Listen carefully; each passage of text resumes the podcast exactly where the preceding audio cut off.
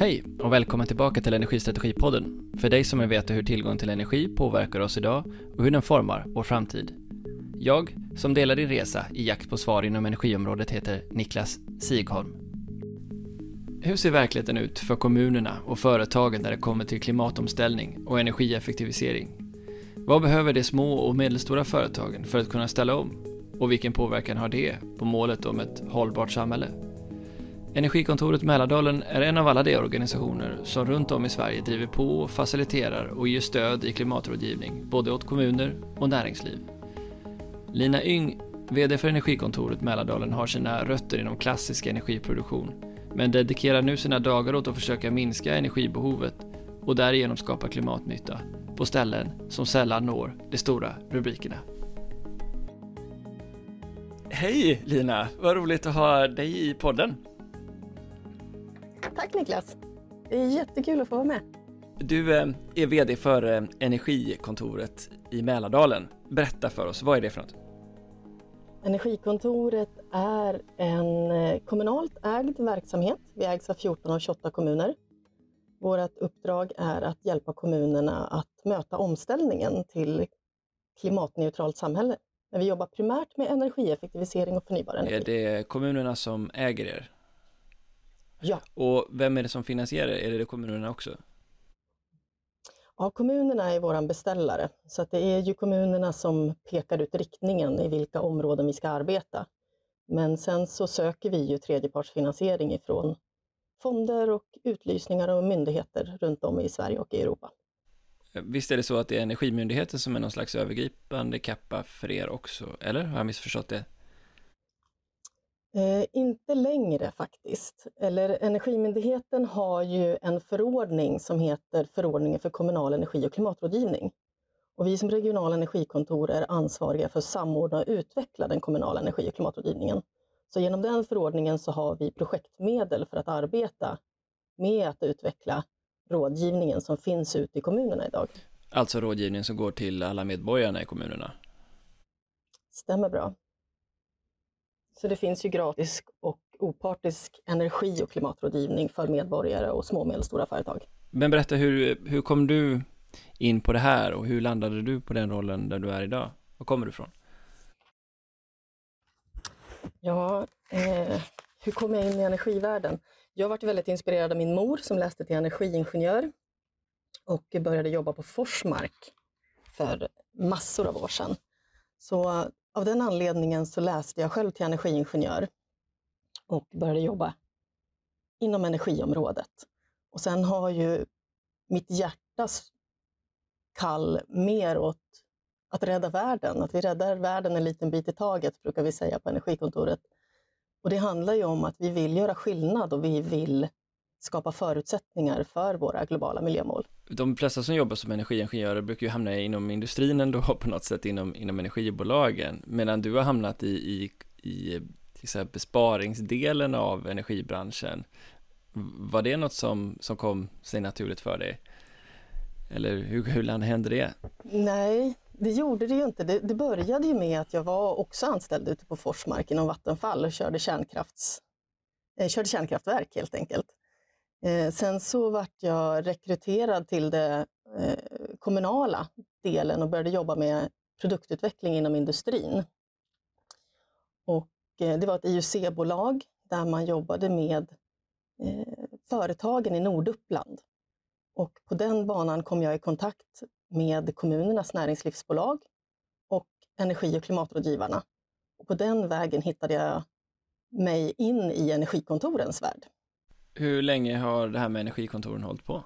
Energikontoren har funnits i Sverige sedan eh, slutet på 90-talet, så att de flesta energikontor fyller 20 år, eh, har fyllt eller är på väg att fylla 20 år. Och vi är 15 stycken i, i Sverige. Energikontor? Ja. Och, och de är uppbyggda på samma sätt eller det med kommunala ja, huvudmän? alla, Nej, inte kommunala huvudmän i alla lägen, men alla energikontor är 100% offentligt ägda. Och eh, vi ägs av kommuner och regioner. Så att eh, de flesta energikontor idag ligger som avdelningar inom, de, inom regionerna och då ofta kopplade till hållbar tillväxtutveckling. Jag. Vi kommer snart in på industrin tänker jag, men, eh, men ni hjälper också kommunerna med deras egna eh, miljö och klimatarbete. Berätta lite, vad gör ni där? Ja, vi stöttar ju kommunerna eh, framförallt med energiplanering och eh, energi och klimatstrategier. Där vi jobbar med att eh, dels ta fram energi och klimatdata för alla våra ägarkommuner. Men vi hjälper också till att titta på vilka åtgärder behöver kommunerna göra och i vilken omfattning bör de göra det här för att nå klimatmålen och kanske hålla sig till koldioxidbudgetarna som finns i många av våra ägarkommuner idag. Vi eh, tittar också på primärt att kunna hjälpa dem att växla upp de klimatinvesteringar som de har genom att hitta tredjepartsfinansiering för att snabba på och eh, öka arbetet för klimatomställningen. Eh, nu blir jag nyfiken. Berätta lite om de här koldioxidbudgeterna. Vad är det för någonting och vilka kommuner använder det och hur? Oj, jag kan inte räkna upp vilka kommuner exakt det är, men flertalet kommuner idag tar fram lokala energi, eller klimatbudgetar. Eh, Uppsala universitet har länge arbetat med, att, eh, med klimatbudgetar. Och där har man brutit ner den eh, nationella klimatbudgeten på lokal och regional nivå, där kommuner då har eh, tagit till sig lokala klimatbudgetar med hjälp av Uppsala universitet. Och eh, då är det ju en, egentligen hur mycket koldioxid kan kommunerna släppa ut? Eller hur mycket snarare måste de minska sin, sina utsläpp för att de ska möta ett koldioxidneutralt samhälle?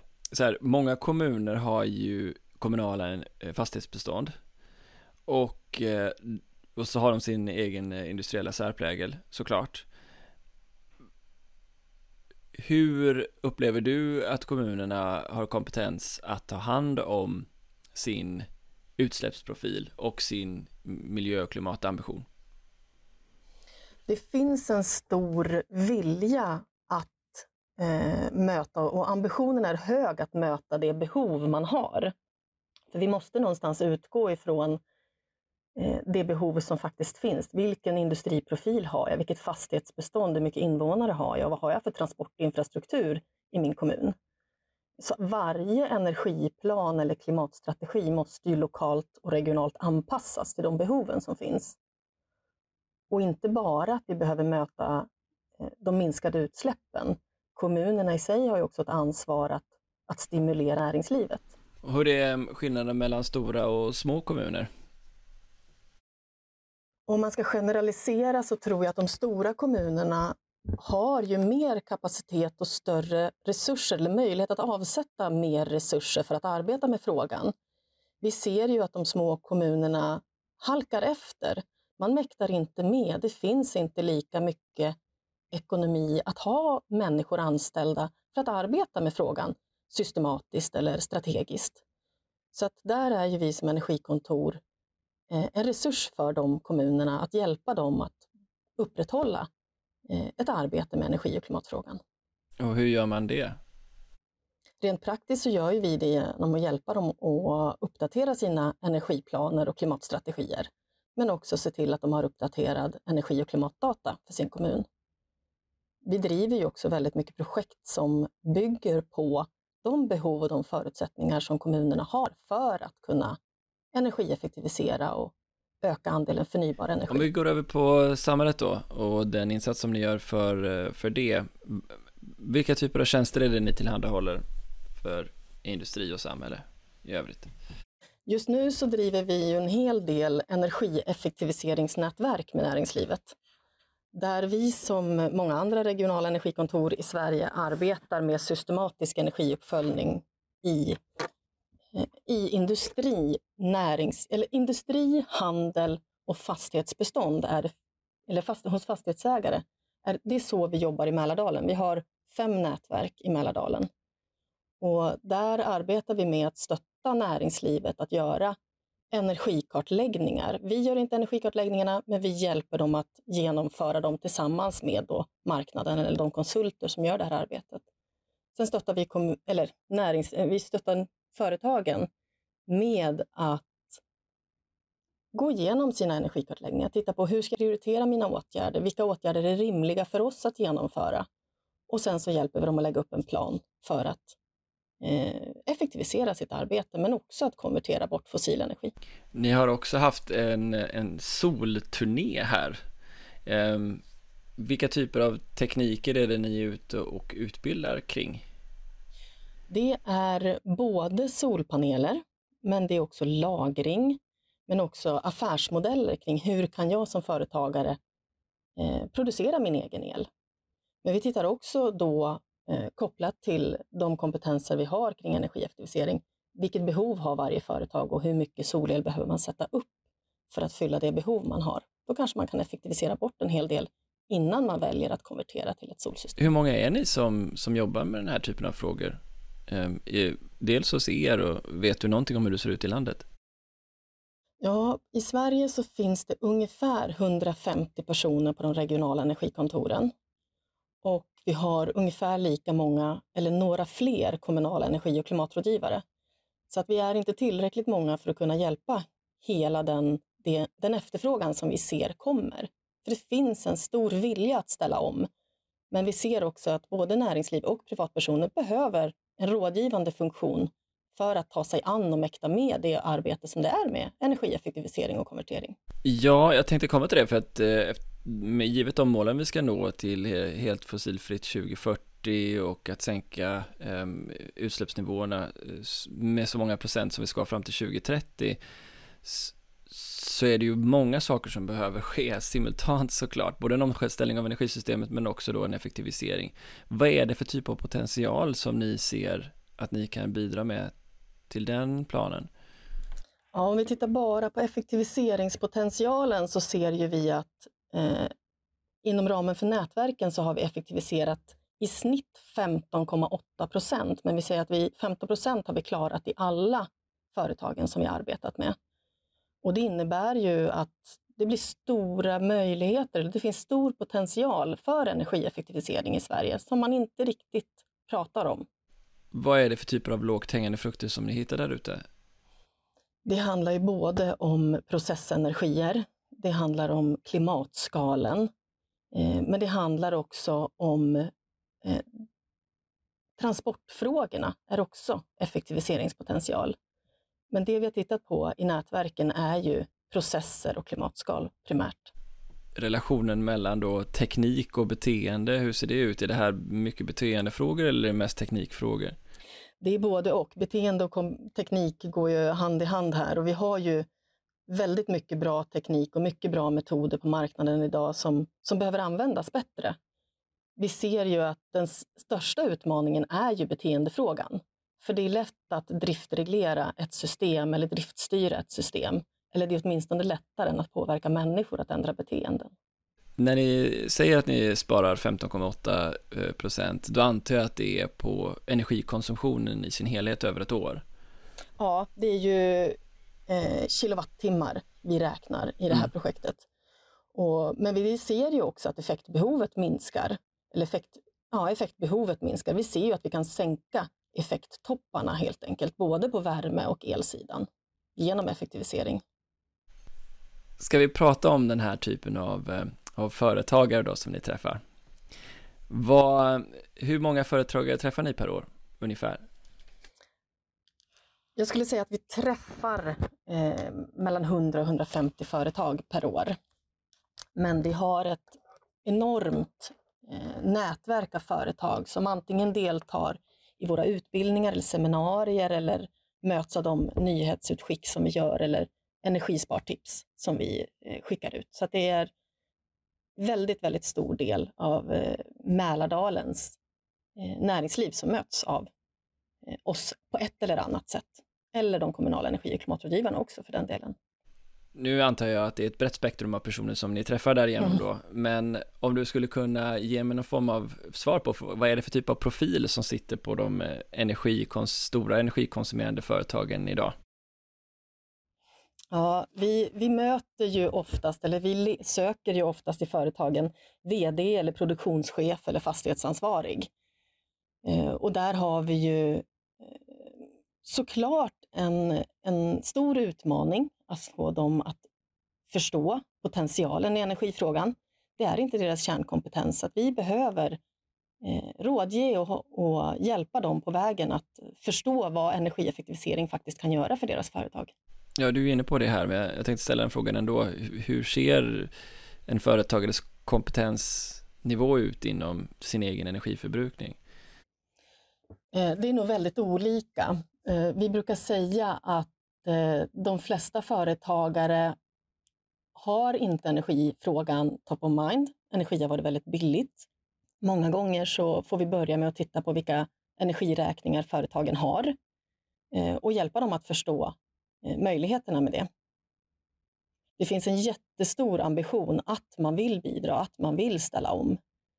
Men det här är inte den frågan som det är inte deras produkt, inte deras kärnkompetens, utan där finns ju vi som rådgivande med och hjälper dem.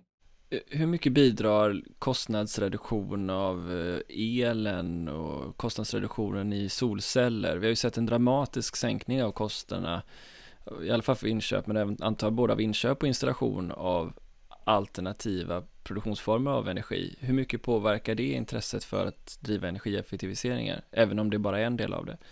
Kostnadsfrågan är ju övervägande såklart.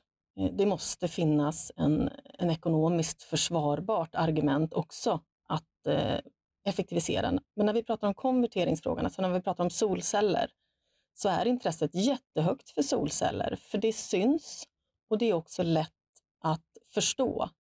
För el, eh, att producera sin egen el ger företagen en bild av energifrågan på ett helt annat sätt än att bara effektivisera, för det är ingenting man ser på samma sätt.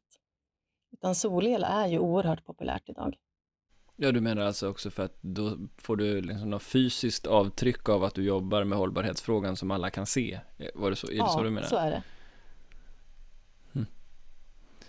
Hur, eh, hur är det med tempot i det här då? Vi, eh, går det här, i vilket tempo går det här? Du, du nämnde lite att det är, ett, ett, ett öka, det är en ökad efterfrågan som drivs av flera faktorer. Men i din värld, går det tillräckligt fort? Nej, det går inte tillräckligt fort. Vi skulle kunna göra så oerhört mycket mer, så oerhört mycket snabbare genom den teknik och de metoder som finns på marknaden idag. Eh, och för att de ska nå fram så behövs eh, rådgivande och också opartiska aktörer på marknaden som kan hjälpa till eh, att stötta företagen att nå den, eh, den näringsidkande marknaden. Så att rådgivningen behövs absolut, precis som Almi behövs i företagsrådgivning, som konsumentrådgivningen behövs för konsumenter, så behöver också, behövs också energi och klimatrådgivningen för företag att kunna ställa om. Samtidigt har ju kommuner då som eh, delvis äger er, eller äger er, eh, de, de har ju haft en, en, större ekonomisk liksom utmaning de senaste åren. I allt fler rapporter så visar det på ett ekonomiskt tryck på dem. Vad finns det som talar för att det kommer mer satsningar och mer pengar för den här typen av arbete framöver?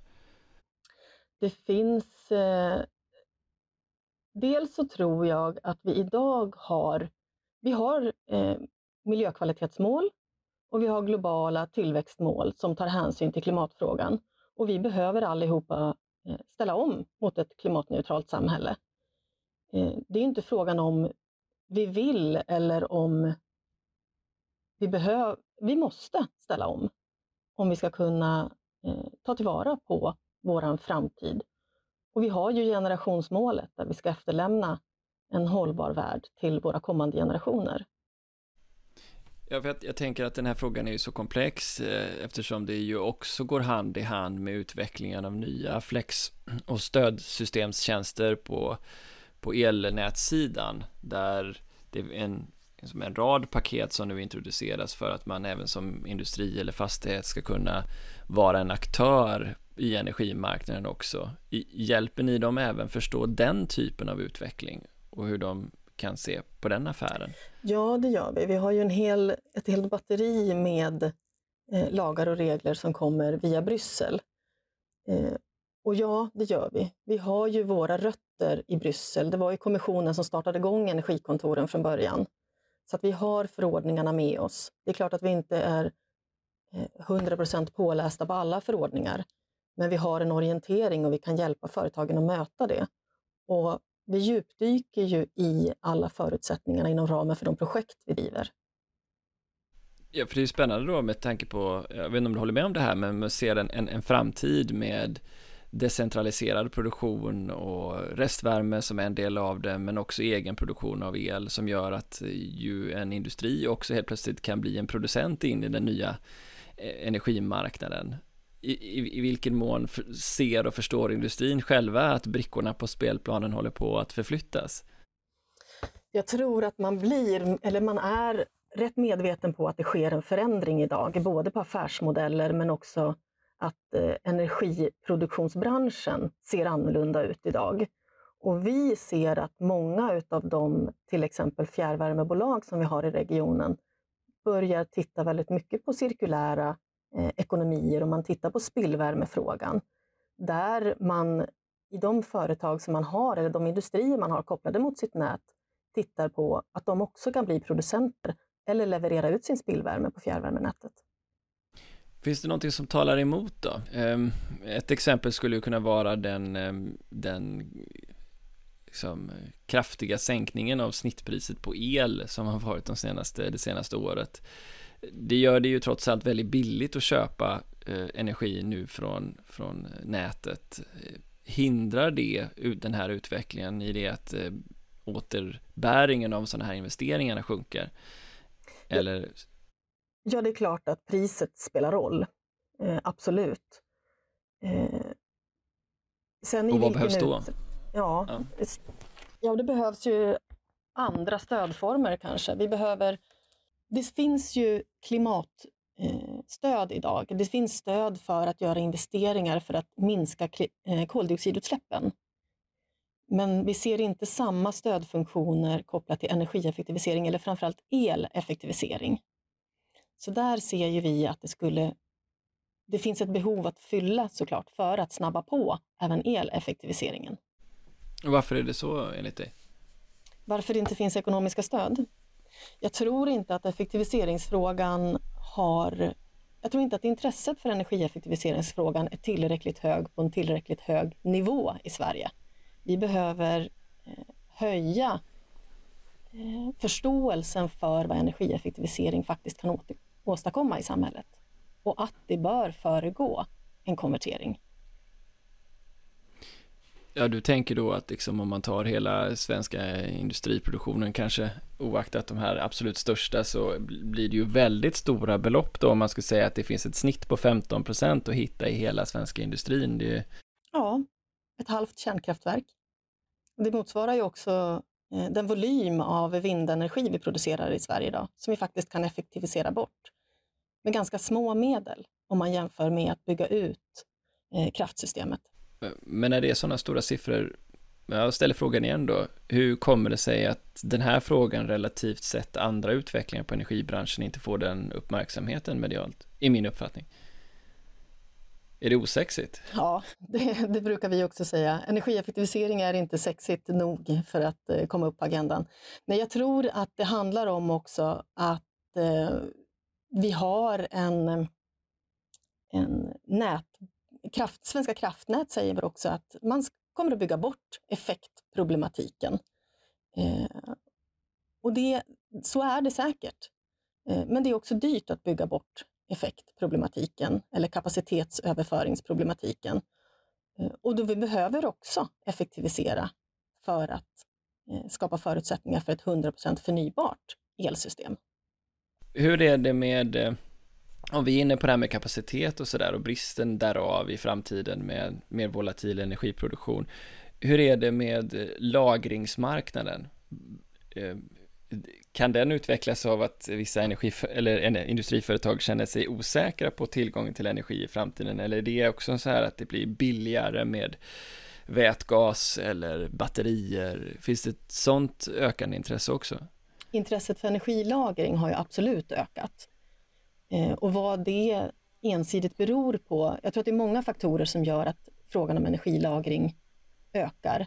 Eh, inte bara kopplat till potentialen på egen försörjning, men också för att balansera ut effekttoppar. Och vad är det för typ av initiativ som ni ser börja komma? Är det batterier eller? Eh, det är ju jättemycket som kommer, men det som finns på marknaden idag är ju primärt batterier. Har, ni någon, har du någon spaning? Vart är det, är det på väg?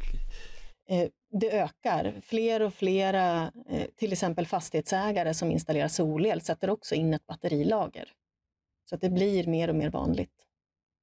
Och var är vi någonstans idag i, i vart de, vilken del av lösningen av batterierna kan vara?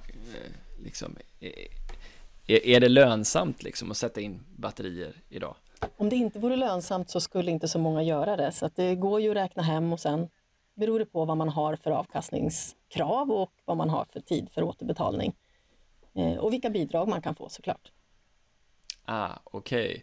För jag tänker så här att många batterier är fortfarande av sådan liten storlek bara så att eh, de inte klarar av att bära särskilt mycket av fastighetens eller industrins behov. Då tänker jag att då är det ju ganska dyr lösning, min, min förutfattade mening. Men det kanske är bidrag då som hjälper till och hur viktiga blir då bidrag i den här, i den här omställningen? Är det många industrier som väntar med att göra energieffektiviseringar till dess att man kan få hjälp och pengar från annat håll för att driva på det? Ja och nej.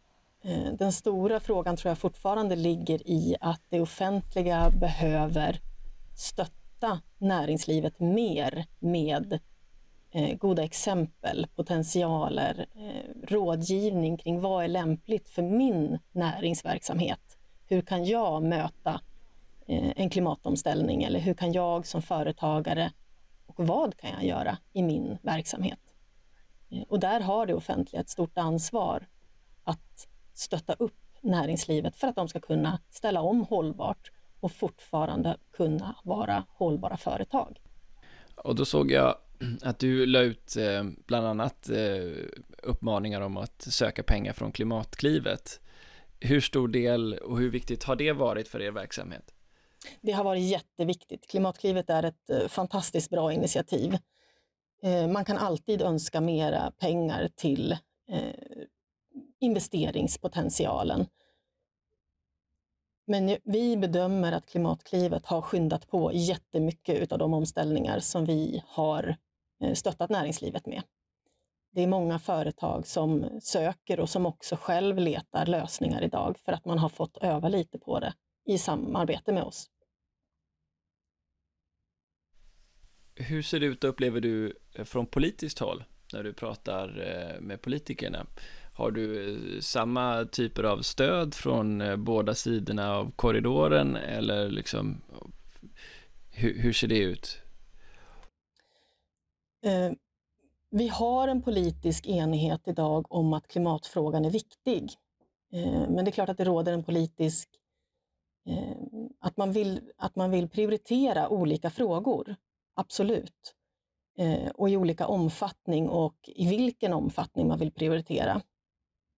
Men jag upplever ändå att det finns en, en stor vilja från politiken att stödja de här typen av frågor.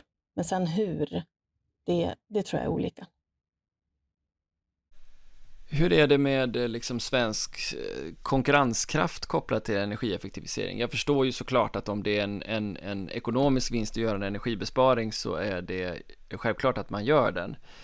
Men finns det en, en image och eller ledarskapströja här som är relevant för Sverige att ta på sig? Absolut. Sverige har redan en, en bra ledarskapströja. Vi har fantastiskt mycket bra forskning och innovation i Sverige. Eh, min bedömning är att vi behöver också ta tillvara på det näringsliv vi har och skapa förutsättningar för dem att ställa om. Och där tror jag att vi kan ta en ännu större roll i att sprida goda exempel. Att hur, när och på vilket sätt ska vi stötta näringslivet att ställa om? Ja, precis, för det var dit jag var på väg. Det, det företaget som nu har gjort en energibesparing, säg på 15-20 procent, i, i vilken mån syns de? Nu kanske jag blottar min egen okunnighet här, men var är de, de, de strålande exemplen någonstans och, och var ser man dem? Mm. Eh, bland annat via vår hemsida eller våra eh, sociala kanaler. Vi lyfter många av våra företag eh, som vi samarbetar med. Och vi ser ju att när vi lyfter dem så blir de ju också uppmärksammade lokalt i sin kommun. Och näringsliv, näringslivskontoren eller näringslivscheferna får också upp ögonen för vilket bra arbete de gör i företagen, bland handlarna och bland fastighetsägarna och även industrierna som vi samarbetar med. Och i, i, vilken mån klarar företagen själva av att använda den här typen av effektivisering i marknadsföringen av sin, sina produkter? Återigen nu då är jag inne på resonemanget att om jag köper en hjullastare eller jag köper en skruvmejsel på Clas Ohlson så är det inte säkert att jag som konsument och köpare av de här produkterna från ett bolag som har gjort en sån här energieffektiviseringsresa kanske slår igenom i produkten. Har jag fel då eller finns det sådana utmaningar att jobba med fortfarande? Det finns jättemånga sådana utmaningar att jobba med fortfarande. Vi har ju eh, ett energimärkningssystem på vissa typer av varor idag och jag tror och hoppas att det kommer att komma på flera varor framöver och tjänster också. För vi behöver möta en befolkning som mer och mer efterfrågar klimatsmarta produkter. Eh, och eh, idag så behöver vi kanske också visa hur bra vi är på att klimatkompensera, eller inte klimatkompensera, men energieffektivisera. Eh, och hur många kilo koldioxid varje produkt har. Men, men det systemet finns inte än på marknaden. Hur eh, fortsätter vi att driva entusiasm kring de här frågorna då? Eh, Eh, en fiktiv situation där du befinner dig ute på eh, en industri någonstans i ett eh, 70-tals eh, inrett fikarum och du har fyra industriföreträdare där. Hur, hur, jobbar vi med deras engagemang först och främst? Att få dem att fortsätta känna en drivkraft i det här och inte bara sätta en bock i protokollet på ett styrelsemöte och säga nu är det gjort. Vi behöver inspiratörer och motivationshöjande individer som jobbar med energieffektivisering. Eh, kronor och ören, absolut, men det behövs också en eldsjäl som driver på och eh, lyfter eh, energifrågan, både internt men som också kan hjälpa utifrån i företagen. Och hur ser det ut med, med den frågan i leverantörskedjorna då? Hur, hur får man en, en, en kund till ett, eh, litet CNC-bolag som har gjort en energieffektivisering att uppmärksamma och, eh, och prioritera det här? Eller till och med att kommunerna gör det. Det har ju dykt upp en fråga om att upphandlingar eh, fortfarande saknar klimat och miljömål vid upphandling av, av tjänster och vissa produkter. Hur ser du på den utvecklingen inom det området? Inom det offentliga så tror jag att omställningen kommer gå fort nu. För vi har flera projekt som pågår där kommunerna kommer och ser över sina möjligheter att ställa krav i upphandlingar. Eh, ställer man krav i upphandlingarna så är jag övertygad om att marknaden snabbt kommer ställa om för att möta de krav och förväntningar som finns ifrån upphandlande organisationer. Ehm, och jag tror också, vi ser ju hela många ungdomar idag, för dem är det en självklarhet att handla klimatsmart eller att välja eh, att arbeta på ett företag som tänker på energifrågan eller ser de här möjligheterna och också visar att man tänker på den, de möjligheter som man har som företag att ställa om.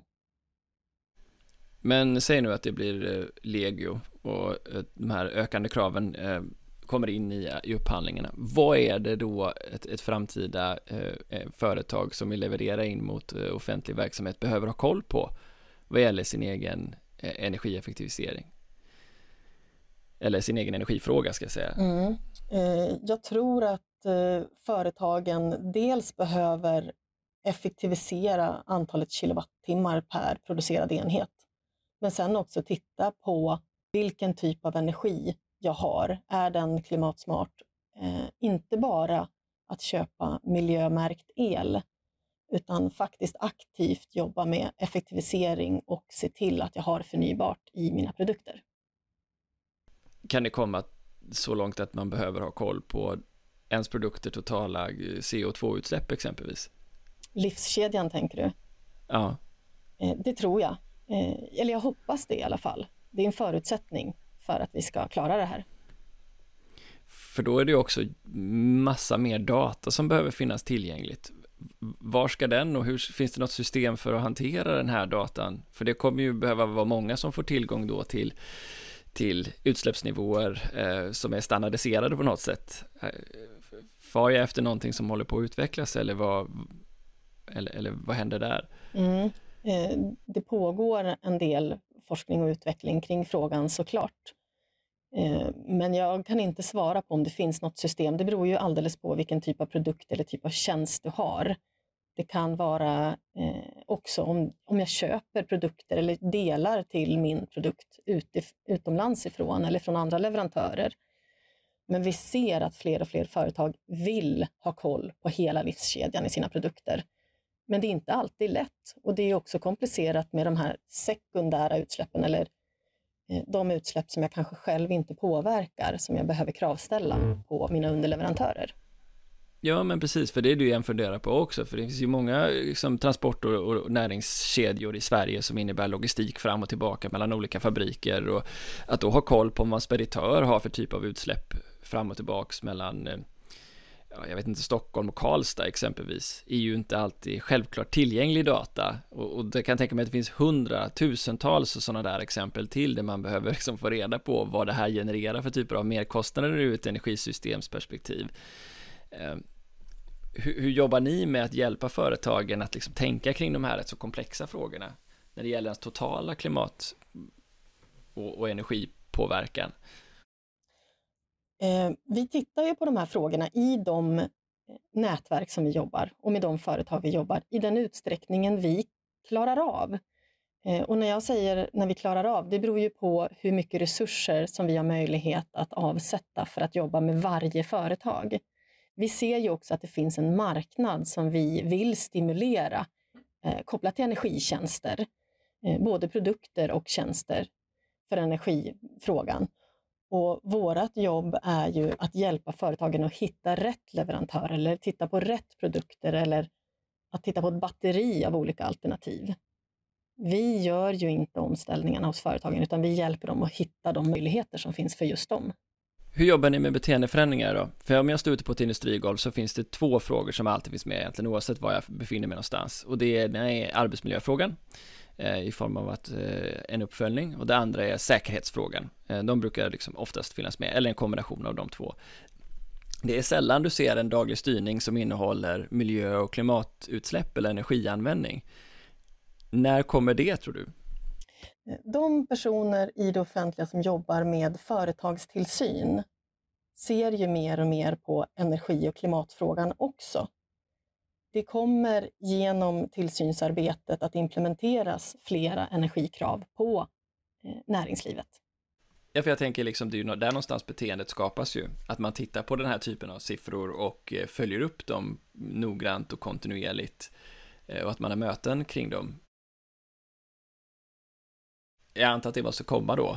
Ja, jag tror ju också att du säger 100 till 1000 olika och jag tror också att vi kommer att behöva hundra och tusentals flera energi och klimatutbildade eh, ingenjörer ifrån våra högskolor och universitet. Eh, för det kommer finnas en marknad och ett behov av eh, flera stödjande funktioner i företagen som jobbar med energifrågan. Och när man kan avsätta resurser för att ha en person som jobbar med energifrågan, då kan jag också reducera mina utsläpp. Så det här handlar ju också om personella resurser ute i företagen. Du nämnde det lite förut, eh, apropå det här med affärsmodeller där inte bara eh, ni tittar på en industri utan samarbetet mellan industri och energiproducenter. Hur, eh, för så här, det har funnits en, det kan finnas en inneboende konflikt i det att energiföretag som producerar energi, oavsett om det är vilken energiform det är, ju vill fortsätta få producera och leverera energi, för det tjänar de pengar på. Eh, och så finns det en, eh, en energieffektivisering som kan ske, vilket ju gnager på den här efterfrågans eh, kurvan. År för år ser vi på energibolagen med någon procent hur lyckas man överbrygga den konflikten? Klarar man av att göra det eller vad leder det till för typ av, av problem? Kanske inte gör det. Jättekomplex fråga. Jag tror att Eh, vi måste se på energisystemen som en samhällsfunktion och en samhällsnytta. Och det är jag säker på att våra offentliga energibolag gör. Eh, vi ser ju också att vi har fortfarande en tillväxt där företagen producerar mer men kanske använder mindre energi per producerad enhet. Minskat energibehov kan också öka potentialen för nytt näringsliv att både utvecklas och etableras.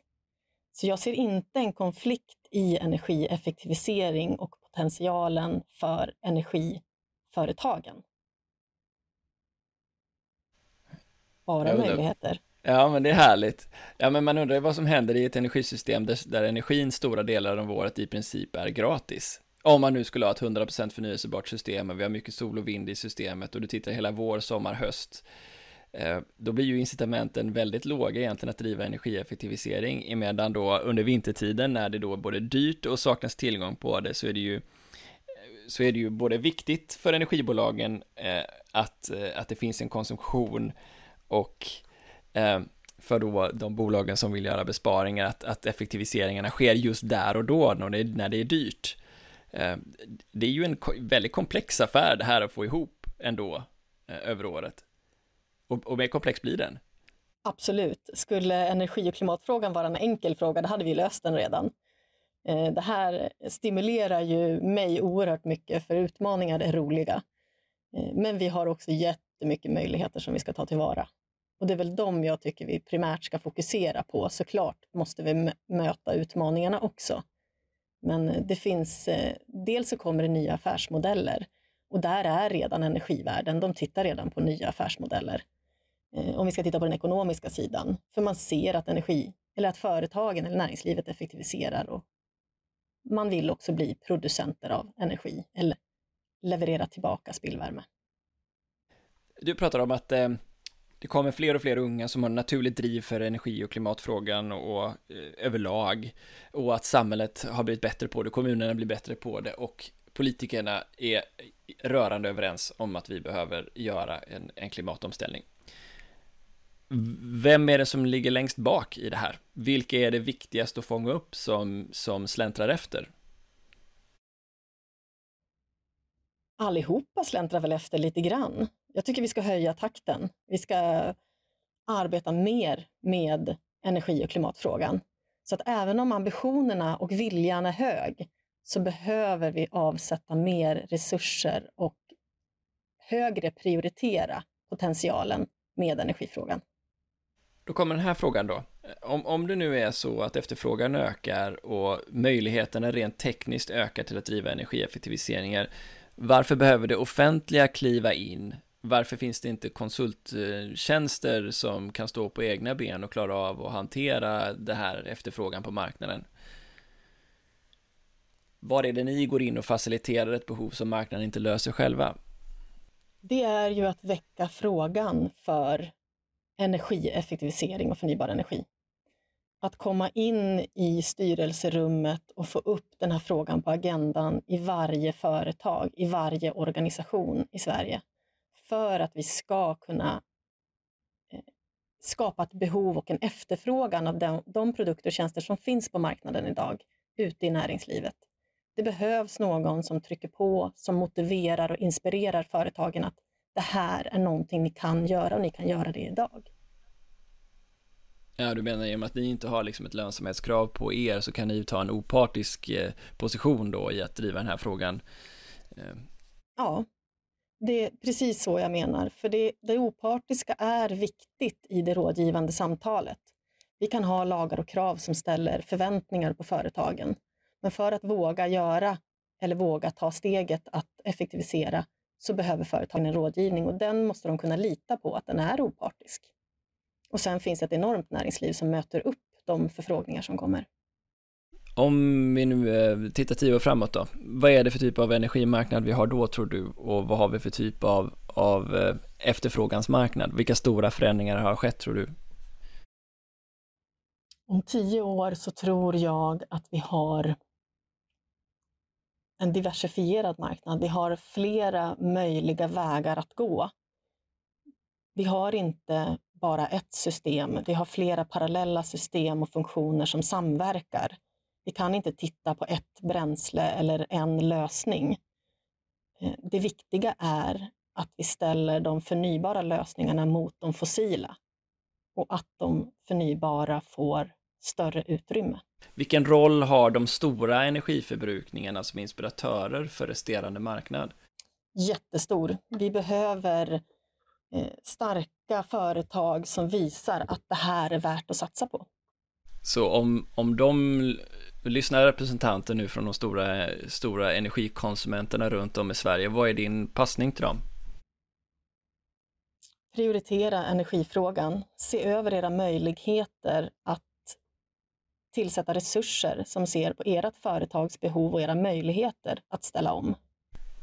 Ja, alltså till de här stora äh, rackarna, är det självklart hybrid liksom? Det är ju också en sån här ekonomisk äh, investering som är, ja, jag inte kalla det för chansning, men jag menar, man går ju ut väldigt tidigt och tar modiga grepp i nya tekniker som inte är fullt utvecklade ja. än. Ska, ska, de, ska vi förvänta oss att de gör det?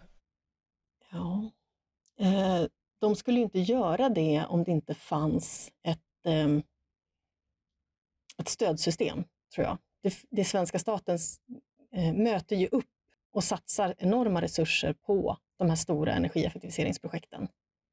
Eh, vi behöver flera små och medelstora företag som är modiga och vågar prova nya grepp. Jag tror att det kommer fler sådana här typer av jätteinvesteringar. Eh, ser vi bara början på den här typen av enorm övergång från fossil, eh, fossil verksamhet? Ja, det hoppas Är det här en del av trenden? Jag hoppas det. Men jag kan inte svara på om det är så. Nej, det förstår jag. Jag är ju ute efter det här, vad, är, vad din spaning är liksom, för nu kommer de ju slag i slag.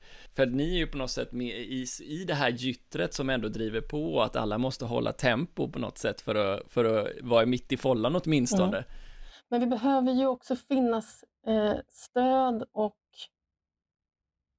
jag tänker de små och medelstora företagen. Det här är ju enorma företag mm. med enorma resurser. Vi behöver ju också hjälpa det befintliga lokala och regionala näringslivet att ställa om. Eh, LKAB är ju såklart lokalt där de är lokala, men vi, behöver, vi har ett enormt... Det är stora arbetsgivare. Eh, varje företag kanske inte har jättemånga, men tillsammans så är det ju det som är vårt samhälle. Och vi behöver ju bistå dem i omställningen. Ja, tillsammans utgör ju de ju då våra största arbetsgivare om man nu skulle slå ihop dem, de små och medelstora företagen totalt sett alltså. Exakt. Löser vi det här då? Löser vi de här klimatmålen? Hur optimistisk är du? Det är klart att jag hoppas att vi löser det här. Jag vet inte när och jag vet inte exakt hur. Men det finns mycket som vi kan göra. Hur eh, inspirerar du dina barn att gå samma väg som du som din mamma gjorde för dig? Att vara en förebild och eh, framförallt att älska det man arbetar med. Att tycka att det är kul att gå till jobbet varje dag. Det är väl det viktigaste Eh, vi har för att kunna inspirera våra barn. Tack så hemskt mycket för att du var med på den Tack Niklas.